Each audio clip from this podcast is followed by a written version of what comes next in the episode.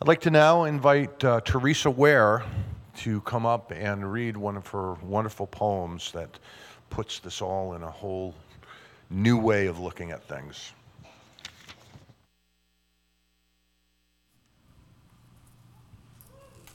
Hi, hello. Uh, as, as, the uh, screen said, I'm going to read a poem called Broken. Sometimes we're broken by life. It's hard and we like to be free from family, relationships, worry, and strife. Life isn't perfect, and neither are we. It gets to be more than we can bear. We feel broken beyond repair.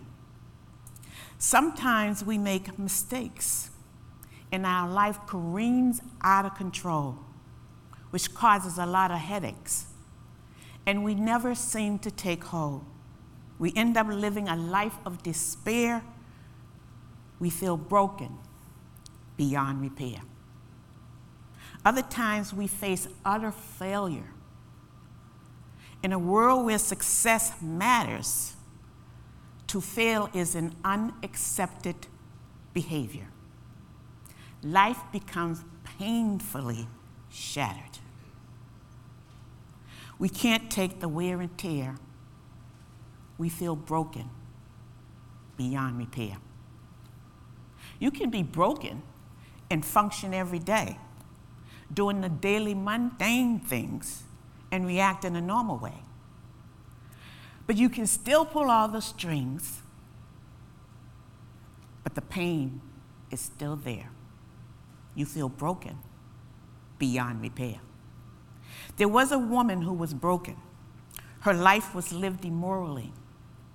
But she met a man at a well, and he changed her life totally. He was no ordinary man for sure. His love was open, and he could tell her all her past, even though she had not spoken. The encounter transformed her life, and her new destiny was in Jesus Christ. God redeems and restores everyone who is willing to repent. His grace and mercy are sure. Our story has merit in His kingdom.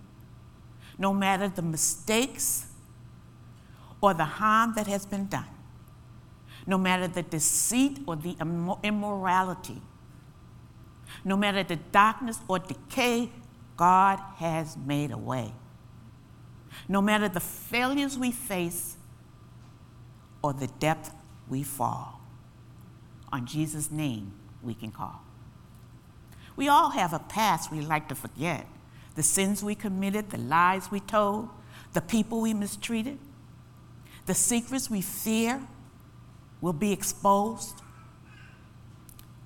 As far as the east is from the west, that's how far our sins have been cast no matter what you've been through or what you've done, God's redemption is like morning dew because he cares deeply for you.